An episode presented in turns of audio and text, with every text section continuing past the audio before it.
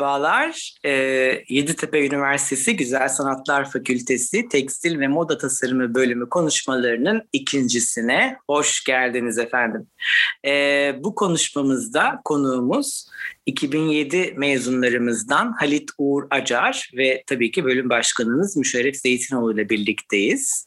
Ee, Halit Uğur Acar e, başarılı mezunlarımızdan birisi ve e, mezun olmadan evvel hatta o zamandan başlayan e, süreç olarak ve de 2016'ya kadar gelen bir e, zaman zarfında ki piyasa deneyimlerini kaleme aldığı Modamın Kenarı adlı kitabında yazarı kendisi aynı zamanda.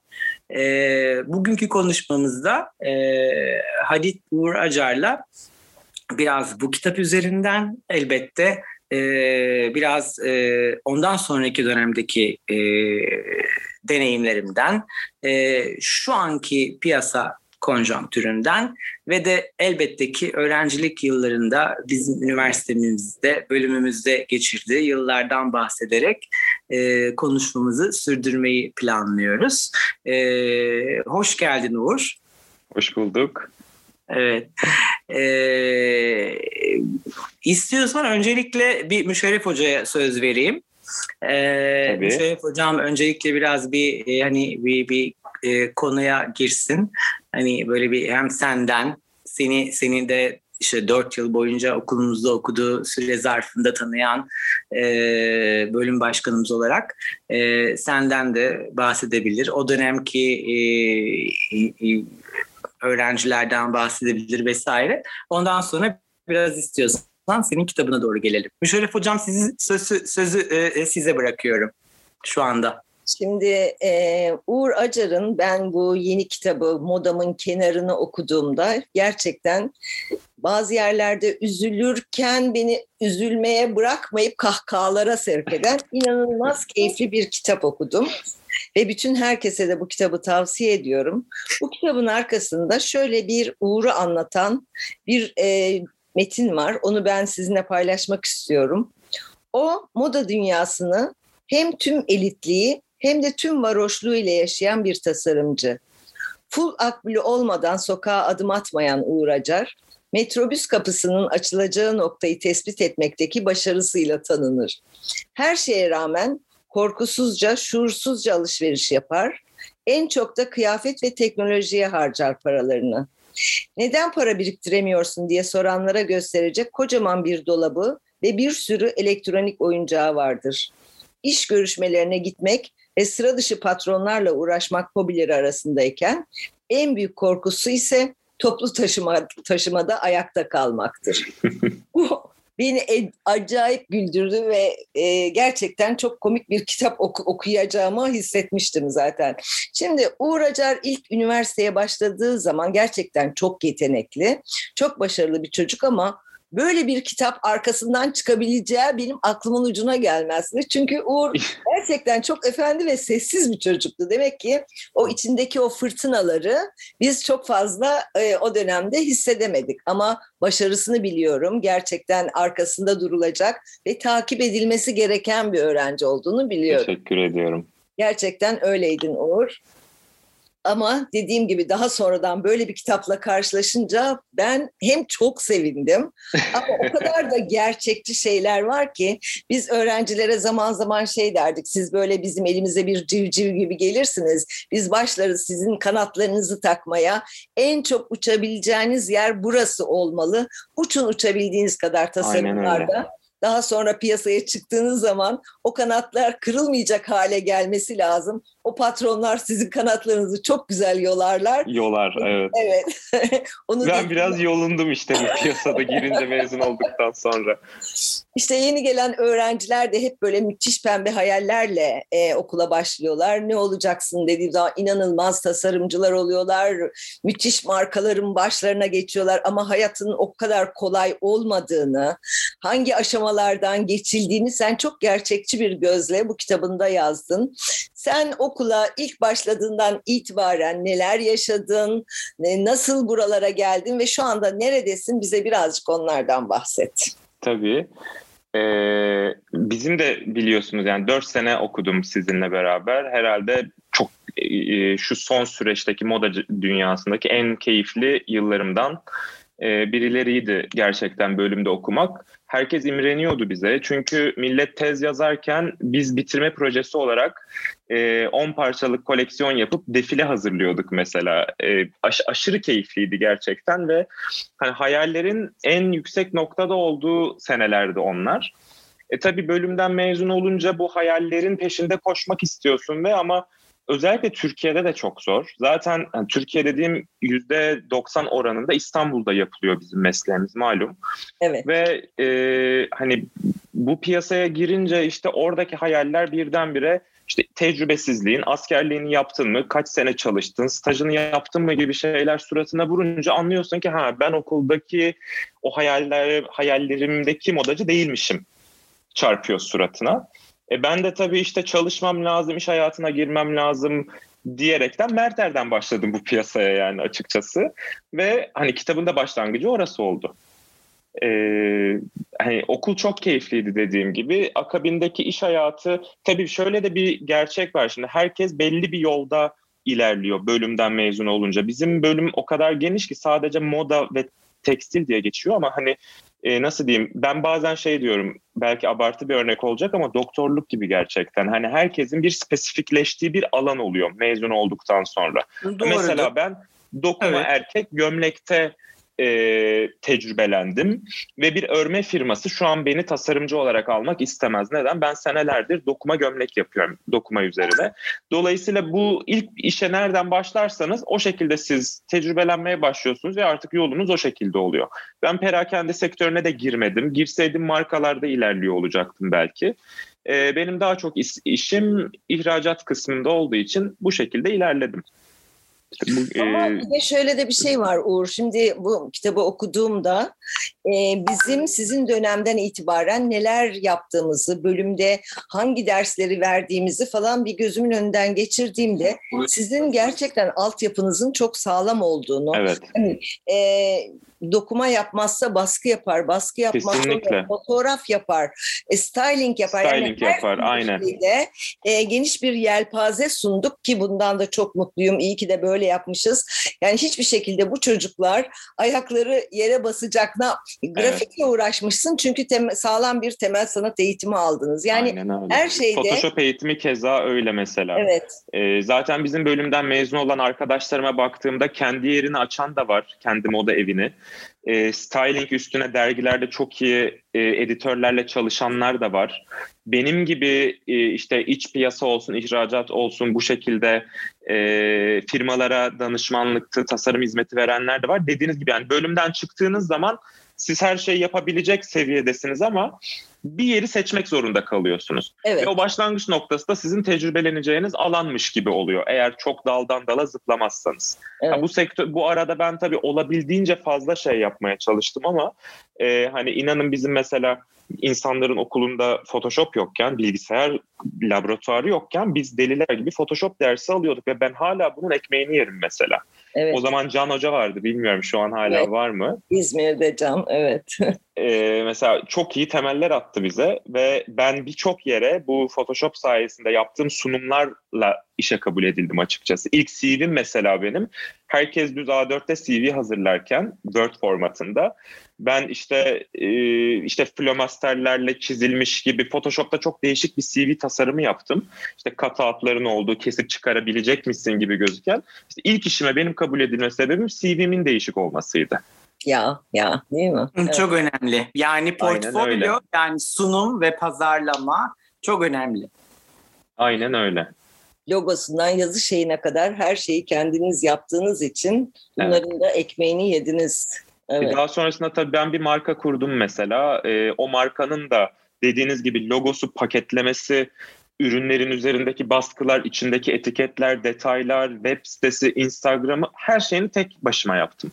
Yani bir ekip tutacak bir şey yoktu açıkçası. Yani öyle büyük bir marka değildi. Herkesin hayali olan şeyi ben de gerçekleştirmek istedim tabii. Ve şu an mesela markamı aktif olarak kullanmıyorum. Hani ürün yap, ürün koymuyorum içine. Çünkü hani ona da değiniriz belki. Ee, az adette üretim çok sıkıntı her zaman için biliyorsunuz. Ve bu, bu tarz sıkıntılardan dolayı ben biraz bir süreliğine dondurdum markanın gidişatını. Ama mesela bir e, bu kitabın bittiği yerde girdiğim işe de markam sayesinde girdim. Markanın katalogları ve Instagram sayesinde girdim mesela. Bunlar hakikaten insanın hayatında çok önemli şeyler yani. Hani herkes diyordu işte ne kadar tişört sattın şu falan. Dışarıdan bakan insan sizin cironuzu bilmek zorunda değil. Ya da günde mesela ben bir marka danışmanı bana ulaşmıştı bununla alakalı. Çok mu alakasız gidiyorum bilmiyorum. Biraz Yok, daldan hayır, dal oldu gayet iyi gidiyorsun. Ee, bir marka danışmanı görüşmek istemişti benle. Bu markanı ne yapıyorsun, büyütmek ister misin, Amerika'ya açalım falan diye. Ve o zaman bana şunu sormuştu mesela birazcık confidential bilgilere gireceğim. Kendimle alakalı şey yapacağım biraz kendimi de öldüreceğim. Çünkü hani benim markam size açık ve net söyleyeyim atıyorum e, ayda bir tane iki tane falan satış yapan bir markaydı. İstanbul'da birçok butiğe vermiştim. Adam dışarıdan bir göz, göz olarak baktığında günde 200 tane kargo çıkartıyor musun sen demişti. Ben böyle günde 200 kargo mu? Yok canım nasıl yani falan. Mesela işte dışarıdan bakan o marka... mi? Nicelik nitelik mi nitelik mi sorusuna Aynen. geliyoruz. Yani tasarımın e, kalitesi, niteliği e, ve de e, ona verilen e, ya da ona biçilen pahanın e, yarattığı e, tezatla alakalı. Evet çok güzel devam. Dışarıdan bakan birisi bana ya bunu böyle görüyormuş mesela. Bu benim aşırı hoşuma gitmişti ki o zaman ben bir tişört bile satmıyordum belki hani. Sadece Instagram'ını kullanıyordum. İşte web sitesi vardı. Ben bir de galiba bizim e, görsele çok önem veriyorum ya zaten bu bölümden gelen bir şey bizim hani e, sunum bizim biliyorsunuz sunumlarımız çok önemliydi zaten biz bununla puan alıp evet. bölüm e, dersimizi geçebiliyorduk ve sunumun inanılmaz önemli olduğunu bildiğim için demek ben onu öyle bir sunmuşum ki insanlar dışarıdan baktığı zaman günde 200 tane kargo çıkarttığım bir markaymış imajı yaratabilmişim. Bu güzel bir şeydi ve sonraki işime de dediğim gibi çok, e, global bir firmaydı bu.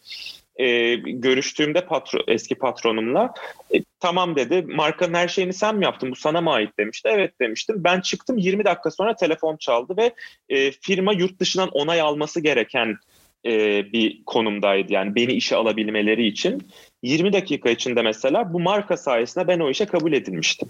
Yani o yüzden hakikaten insanın kendini pazarlaması, sunması çok önemli şeyler. Bunlar da biraz bölümden öğrenilen şeyler. Tabii kendini geliştirmek de önemli bu piyasada. evet. Yani. Peki şu aşamada şu aşamada şunu sorabilir miyim? Ee, bu bu e, yaptığın belirli bir e, tercih miydi veya işte bu tercihe e, e, bu sonuca ulaşmanı sağlayan bu piyasa içerisinde geçirdiğin deneyimdi. Bu Halit Uğur Acar'ın tercihi, tercihi miydi? Bu tercihten kastım işte orada... Bölümü seçmek e, mi yoksa ticari? Yok yok e, ticari anlamda e, çok daha faal ve hızlı bir şekilde ilerlemeye çalışmak mı yoksa e, Özgün ve Halit Uğur Acar markasıyla veya Halit Uğur Acar'ın e, kreasyonlarıyla e, ortaya çıkıp e, kendi adıyla, kendi özgün e, markasıyla ilerlemeye çalışmak arasında bir tercih miydi? Ki bu bir tercih olabilir. Çünkü yani o tarafa da gidebilirsin, öteki tarafa da gidebilirsin. E, ikisinin de kendi içinde zorlukları var vesaire. Yani e, böyle bir e, arada bir tercih mi yaptın? E, yoksa hani e, hayat öyle mi getirdi? Ya da atıyorum e, daha e, kolayını mı seçtin, zorunu mu seçtin? Sence sana göre nasıldı bu süreç? Yani ben çok açık ve net söyleyeyim. Mezun olduktan sonraki ilk işe girişim ve gidişatı seçmem diyeyim alenen hayatta kalmak, para kazanmak, survive etmek, faturalarımı ödemek. Yani çok evet. dürüstçe olay buydu aslında. İlk işe evet. Ee, tabii ki de hayallerimiz işte kendi markam olsun, markamı ayakta tutayım, ben başına geçeyim gibi hayaller var ama e, maddi açıdan belli bir seviyedeyseniz eğer çalışmak zorundasınız. Ve bu çalışmak için de karşınıza ilk gelen işi seçiyorsunuz genelde. Mezun olduktan sonra ben bunu yaptım. Belki bu benim hatamdı bilmiyorum. Ama daha ben sonra bunu ter- daha sonra Hayır, o hayallerini gerçekleştirmek olarak... için İtalya'ya gittin mesela. Aynen evet, öyle. Şeref Hocam ondan sonra kitaba girelim. Siz kitabı en son e, inceleyenlerdensiniz. En güncel. En evet. e, şey e, e, taze bilgilere sahip olanlardansınız şu anda. E, kitap üzerinden de Uğur'u e, evet sorabiliriz yani şu e, İtalya'ya gidiş maceranı ve orada yaşadıklarından birazcık bahseder misin Uğur? İnanılmaz keyifli bir bölüm orada. e, benim zaten okurken de hayalimdi çok İtalya'ya gitmek. Hatırlıyorum. E, hatta evet. hatırlar mısın? Şimdi onu diyecektim. Biz bir Interrail yapmıştık. E, ben ikinci sınıftaydım. Hatta sizle paylaşmıştım. İnanmıyorum. Aferin ne güzel gezmişsiniz bir ay sırt çantalarıyla ve ben o zaman kafaya koymuştum İtalya'ya gideceğim. Orada okuyacağım diye. E, tabii hayaller Yeditepe'nin üzerine orada bir master gibi bir ya da sertifika programı gibi Marangoni'de falan bir şeyler yapmaktı ama ya o kadar pahalıydı ki şu anda da duyuyorum 25 bin eurolar falandı yani okul. Ee, öyle olunca benim de amacım dedim ki ben bir İtalya'ya kapak atayım ve ben orada dedim yırtarım hayaliyle şey, gittim ve dolayısıyla dil okuluna yazıldık. Dil okulu çünkü çok daha ucuzdu. Biz 6 aylık bir dil okuluna yazıldık. Ben tabii şunu düşünüyorum. Giderim zaten dil okuluna giderken işte ona buna giderim. Orada staj yaparım, orada kalırım. E tabii hayaller buyken gerçekler böyle olmadı. En önemli faktör dili bilmemek. Yani orada mesela para kazanmak için garsonluk bile yapamıyorsunuz. Çünkü İtalyancanız yok. Çünkü İtalyanların hiçbiri İngilizce konuşmuyor doğru düzgün. E, ve biz dil okuluna giderken ben ama çok fazla ittirdim gerçekten. Ve kitapta da şeyden bahsettim. Gitmeden önce bana birçok insan gitme pişman olursun yapamazsın edemezsin demişti. Ve ben herkese şunu söylemiştim. Ben kendi pişmanlığımı kendim yaşamak istiyorum. Gideyim olmadığını Çok göreyim. Güzel içimde bir şey kalmadan geri evet. geleyim. Hani mesela bunu ben hala herkese söylerim. Şunu yapsam mı, bunu yapsam mı diye sorarlar. Derim ki yani benim fikrim yapma ama içinde kalmasın. Çünkü gerçekten başkasının fikirleriyle ben İtalya'ya gitmeseydim, bu gerçeklerle yüzleşmeseydim eğer hep acaba olur muydu soru işareti kafamda olacaktı. Ben de olmadı. Başkalarında olur tabii ki de onu bilemem. Çok güzel. Ee, ama biz orada inanın bir de bizim e, aslında geç baktığım zaman şaka gibi 14 sene olmuş mezun olalı ve biz yani ben resmen sizin mezunlara göre dinozor gibiyim. Çünkü ne sosyal medya vardı ne akıllı telefon vardı hiçbir şey yoktu bizim dönemimizde. Yani ben hatırlarsınız yani biz okul projelerini internetten değil ben yurt dışından gelen arkadaşlarıma Vogue getirtirdim. Hani biz dergilerden evet. beslenirdik yani. O, orada da bizim hani atıyorum Dolce Gabbana'nın stüdyosu neredeymiş? Oraya sor, buraya sor, oradan bilgi al, buradan şey yap. Hani okey çok da eskide değiliz ama hani 2007 senesinde, 2008 senesinde e, kapalı bir kutuydu yani bu. Buna rağmen işte defilelerde e, yalandan isim rezervasyonlarıyla kapıda mesela Valentino'nun defilesinde e, merhabalar ben listedeyim beni içeri alacak mısınız deyip ayakta izleme izleyenlerin bile ayrı bir davetiyesi olduğunu öğrendim ve biz o defileye evet. girememiştik hani. Ee, sonra işte e, Dolce'dir, Ferre'dir, odur budur her yere gidip kapıdan CV bıraktım. Mesela şu an ben benim o özgüvenim yok inanın. Yani ne cesaret dedim ya yani kendime mesela düşündüğüm zaman. Ama ne Hello, güzel bir şey diye kapıdan girip gerçekten çal evet. diye kapıdan girip işte ben staj yapmak istiyorum, ücret istemiyorum, CV'mi size bıraksam ilgilenir misiniz dedim. Yani her yerde e, bütün ne havuzu deniyor şey havuzları var ya e, CV havuzları. Evet. İtalya'da bile havuzlarda CV'lerim yüzdü ama bir geri dönüş olmadı yani. Evet. Met buraya. Peki Modamın e, şimdiki e, şu anki e, şeyi değerlendirdiğimizde e, yani şu anı özellikle son bir sene e, içerisinde e, hazır giyim endüstrisi içerisinde özellikle belki de veya işte genel olarak çok genel olarak moda endüstrisi içerisinde e, sence pazarlama stratejileri açısından neler değişti? Tasarım e, denen şey bu stratejiler e, çerçevesinde nasıl evrildi? E, nereye doğru evriliyor? E, şu anda olan şeyler ne? Şu anda önemli olan şey ne mesela? E, tasarımcıların ürünlerini pazarlamak için e, nelere dikkat etmesi gerekiyor? Ne gibi e, noktalara e, ağırlık vermesi gerekiyor sence? Ee, şu an bence özellikle Türkiye'de tek diyebileceğim şey artık insanlar takipçilerine göre değerlendirildiği ve e, sosyal medyadaki takipçi sayın, like sayın başarı olduğu için e, ve son dönemlerde bu influencerlık işte YouTuber'lıktır, odur budur çok fazla popüler olduğu için ben şunu gördüm açıkçası. Düz siyah tişört de yapsanız bunu çok iyi pazarlıyorsanız iyi bir marka gibi algılanabiliyorsunuz. İnanılmaz değerli bir tasarım yapıp bunu pazarlayamadığınızda ise hiç kendiniz çalıp kendiniz oynuyorsunuz. Dolayısıyla sosyal medya günümüzde maalesef çok büyük bir önem arz ediyor. Ee, işte neden maalesef acaba? Yani acaba kendi ya da e, şu anki e, güncel gerçekliği kabul etmekte mi zorlanıyoruz? Ha, belki de ben eski kafalı kaldım. Belirli bir romantizmimiz var bu konuda.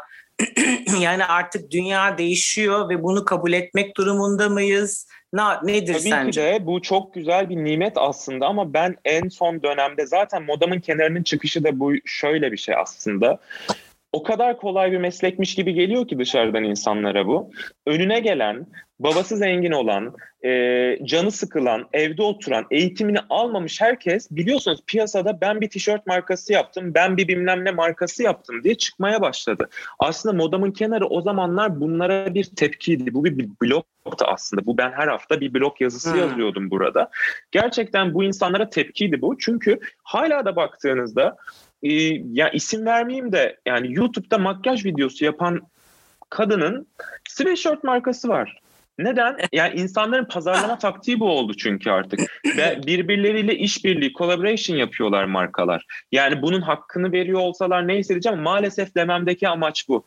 Yani senin 3 milyon takipçin varsa bir marka da yapsan, tişört de yapsan çok güzel satabiliyorsun.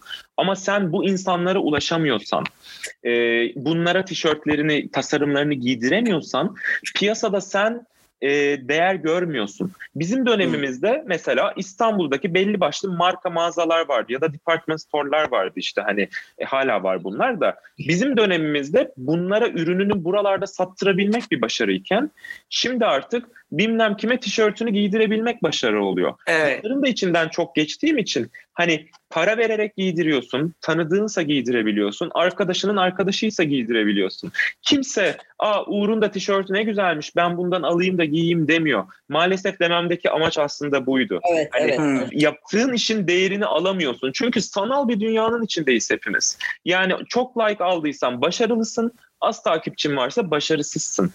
Ama peki, aslında başarı bu değil yani. Evet. İşte peki yani başarı zaten e, subjektif yani e, Tabii.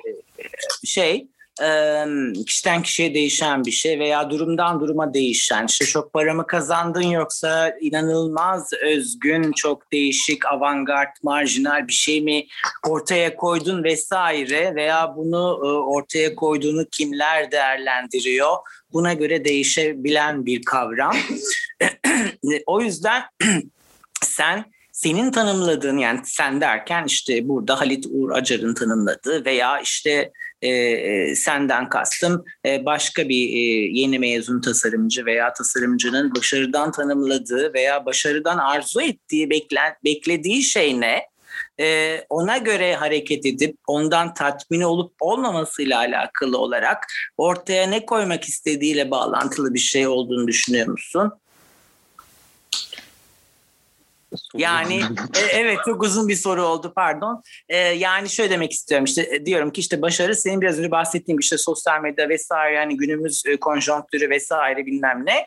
E, bir taraftan da işte yok kardeş ben bunları değil hani bunları kullanacağım. Bu e, alet edevatı gereçleri kullanacağım ama e, ortaya sadece evet ortaya sadece işte bir takım ünlü insanların üstünde görüldüğü için tercih edilen değil ama gerçekten e, yaratıcılık e, sürecinden geçmiş, işte özgün, öze ait, benim özümden ortaya çıkmış, çok da başkalarına benzemeyen, e, ondan sonra tasarım e, değeri yüksek bir takım e, ürünler ortaya çıkarmayı mı ben çıkarabilmeyi ve bununla bir yere gelmeyi mi hedefliyorum ve başarı olarak e, arzuladığım ve hedeflediğim şey bu mu? E, yoksa işte diğeri mi arasında gidip gelmeye e, gidip geldiğimiz zaman hangisi öne çıkar veya her ikisi de eşit derecede mi e, Şöyle, e, kuvvetlidir veya kıymetlidir? E, ben yine kendi gözümden cevap vereyim. Bence insan bir şeye doyduğu zaman diğerini de istiyor. Yani atıyorum para benim için önemli değil diyorsun, başarı ve tasarım diyorsun. Evet ama bu tasarım satılmadığı zaman ya da başka insanlar giymediği zaman bu sana yetmiyor. Ama diğer insanlar bunu giyip sen çok ucuz şeyler yaptığın zamanda da ben kendimi kanıtlamıyorum ki ben neden böyle işler yapıyorum o zaman Güzel. diyorsun. Yani aslında evet. birbiri ikisi paralel giden şeyler. Benim iş hayatında da mesela giderken işte çok yoğun çalışıyordum. Kendime vakit ayıramıyordum ve e, lanet olası abuk sabuk Alman firmalarına kıro kıro kıyafetler tasarlıyorum. Ben artık bunu yapmayacağım diyordum ve mesela ha. o zaman dolarla maaş alıyordum. Artık para benim için önemli değil. Ben kendi yolumda gideceğim de mesela belli bir süre buna doydum.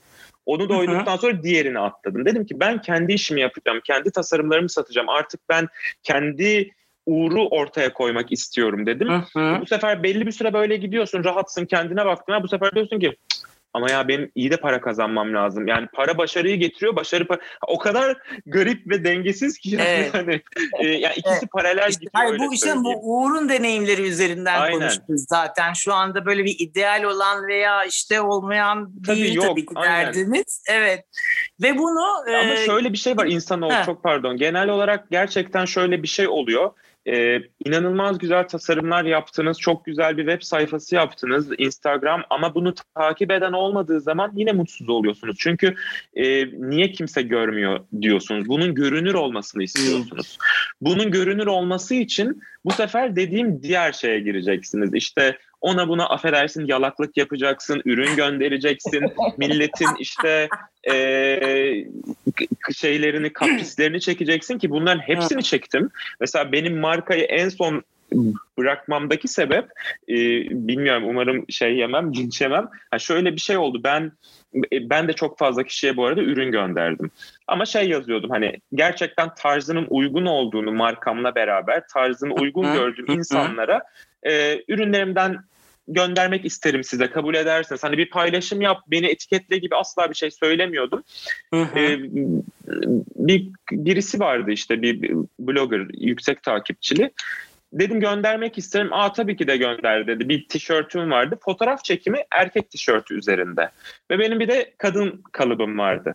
Dedim ki aynı baskıyı kadın kalıbın, bayan kalıbında mı göndereyim, erkek kalıbında mı göndereyim dedim mesela ben. Çünkü neyi istediğini bilmiyorum. Hani fotoğraftaki erkek çünkü.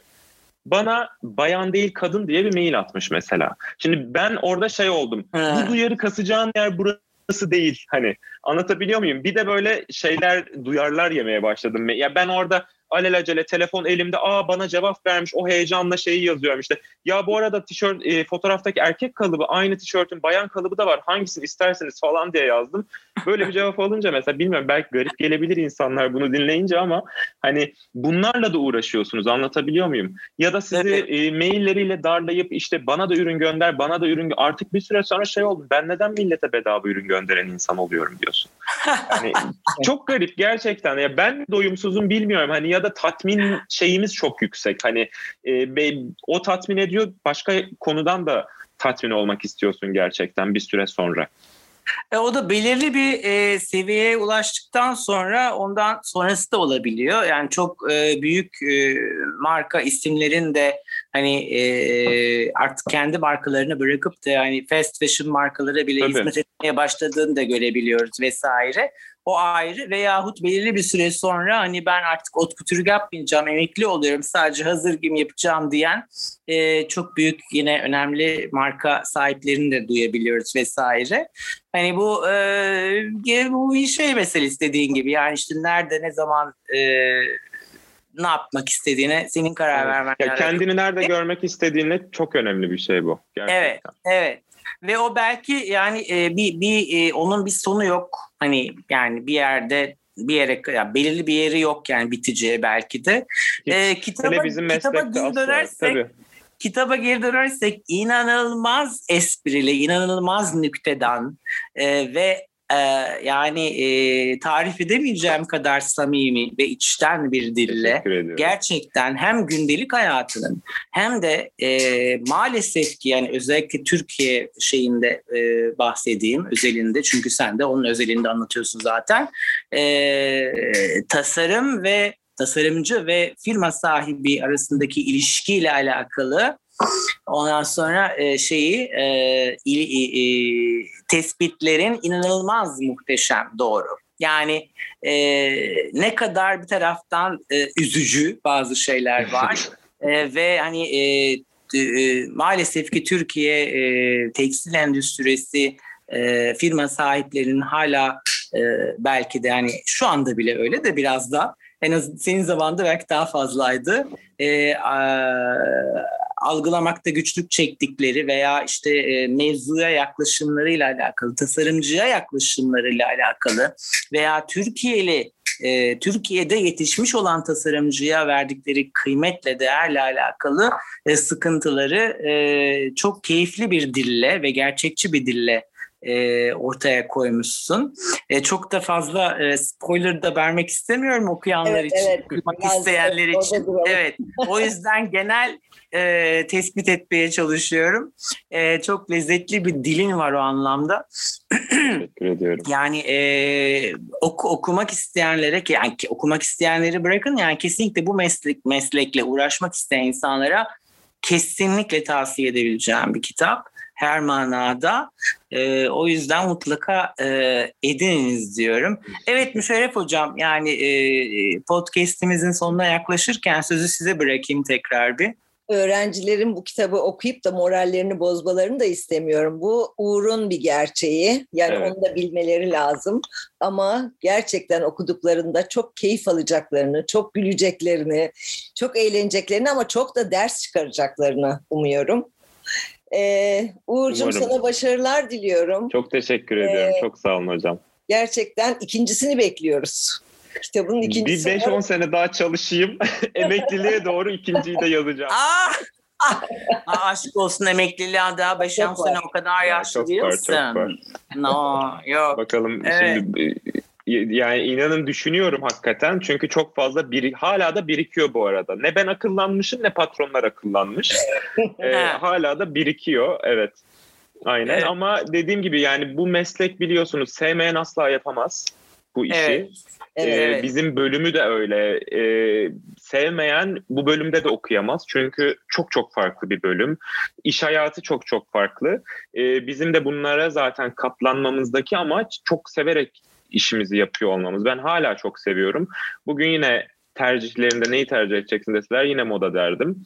Ee, yine evet. aynı işlerde de çalışırdım gerçekten ama e, dediğim gibi yani hani insanlar da bu kitabı okuduğu zaman şimdi ben de üzüldüm biraz şimdi böyle deyince yeni mezunlar çok hayaller var ama en azından azıcık da olsa realiteyi belki görebilirler. Herkes böyle olacak değil çünkü.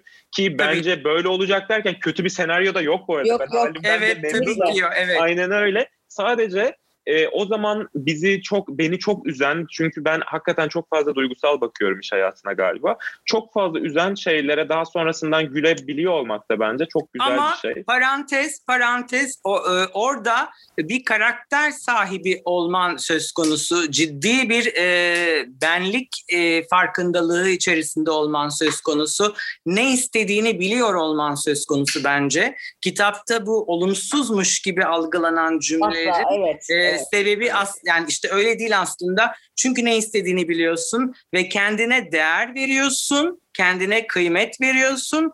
O yüzden e, kendine kıymet verilmediğini anladığım bir takım noktalarda e, buna hayır deyip ket vurup sonucu ne olursa olsun e, ona onu onu sonlandırıp ileriye bakıyorsun. Benim kitaptan anladığım bu. Evet kesinlikle. Hayaller hala devam ediyor bu arada. Hala hayal kuruyorum. Hala evet. da e, umarım gerçekleştireceğimiz çok daha güzel şeyler vardır. Bu hayaller asla bitmiyor. Dediğim evet. gibi bu hayalleri de başkalarının e, şey e, müdahale ol, müdahale etmesine de asla izin vermiyorum. Hani vermem de. Evet. Umarım e, bu yani insanlar da böyle yapsın zaten bu bölümde evet, okuyanlar ya da herkesin zaten böyle yapması lazım. Evet. Evet. Evet, e, Müşerif Hocam, e, sizin bir kapanış sözünüz var mı? Yani ben çok mutluyum e, Uğur Acar'la beraber olmaktan ve öğrencilerimizin de bunu tanımasını istiyorum gerçekten. E, sana başarılar, yolun Çok açık teşekkür olsun. ediyorum. Çok sağ olun. Hayallerine devam et. Hiçbir Umarım. zaman onlardan da pişman olmayacağını biliyorum. Kesinlikle. Çok teşekkür ediyorum. Çok sağ olun. Uğur'cum çok teşekkürler. Ee, Ben teşekkür ediyorum. Bize katlandığın için, için. e, Estağfurullah. vaktini bize ayırdığın için e, çok teşekkür ederiz. Gerçekten e, inanılmaz kıymetli deneyimleri paylaşmışsın kitabında. E, tekrar herkese çok tavsiye ediyoruz. E, Halit Uğur Acar'ın e, Modamın Kenarı adlı kitabını okumalarını ve e, yine teşekkür ediyorum tekrar. Bugün Ben burada sağ olun.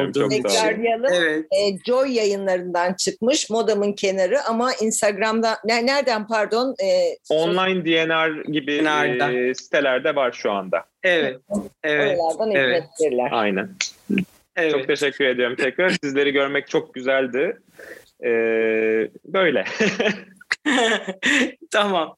Ee, o zaman sana görüşmek üzere diliyorum Hoşça diyorum ve de e, bugünkü ya da diyelim ki bu ikinci tekstil ve moda tasarımı bölümü konuşmalarındaki bugünkü konuğumuz e, Halit Uğur Acar'dı. E, Müşerref Hoca ve ben Kami Emirhan e, üçümüz birlikte çok lezzetli bir sohbet gerçekleştirdik. E, tüm dinleyicilerimize e, iyi günler diliyorum. Tekrar bir sonraki podcastimizde görüşmek üzere diyorum.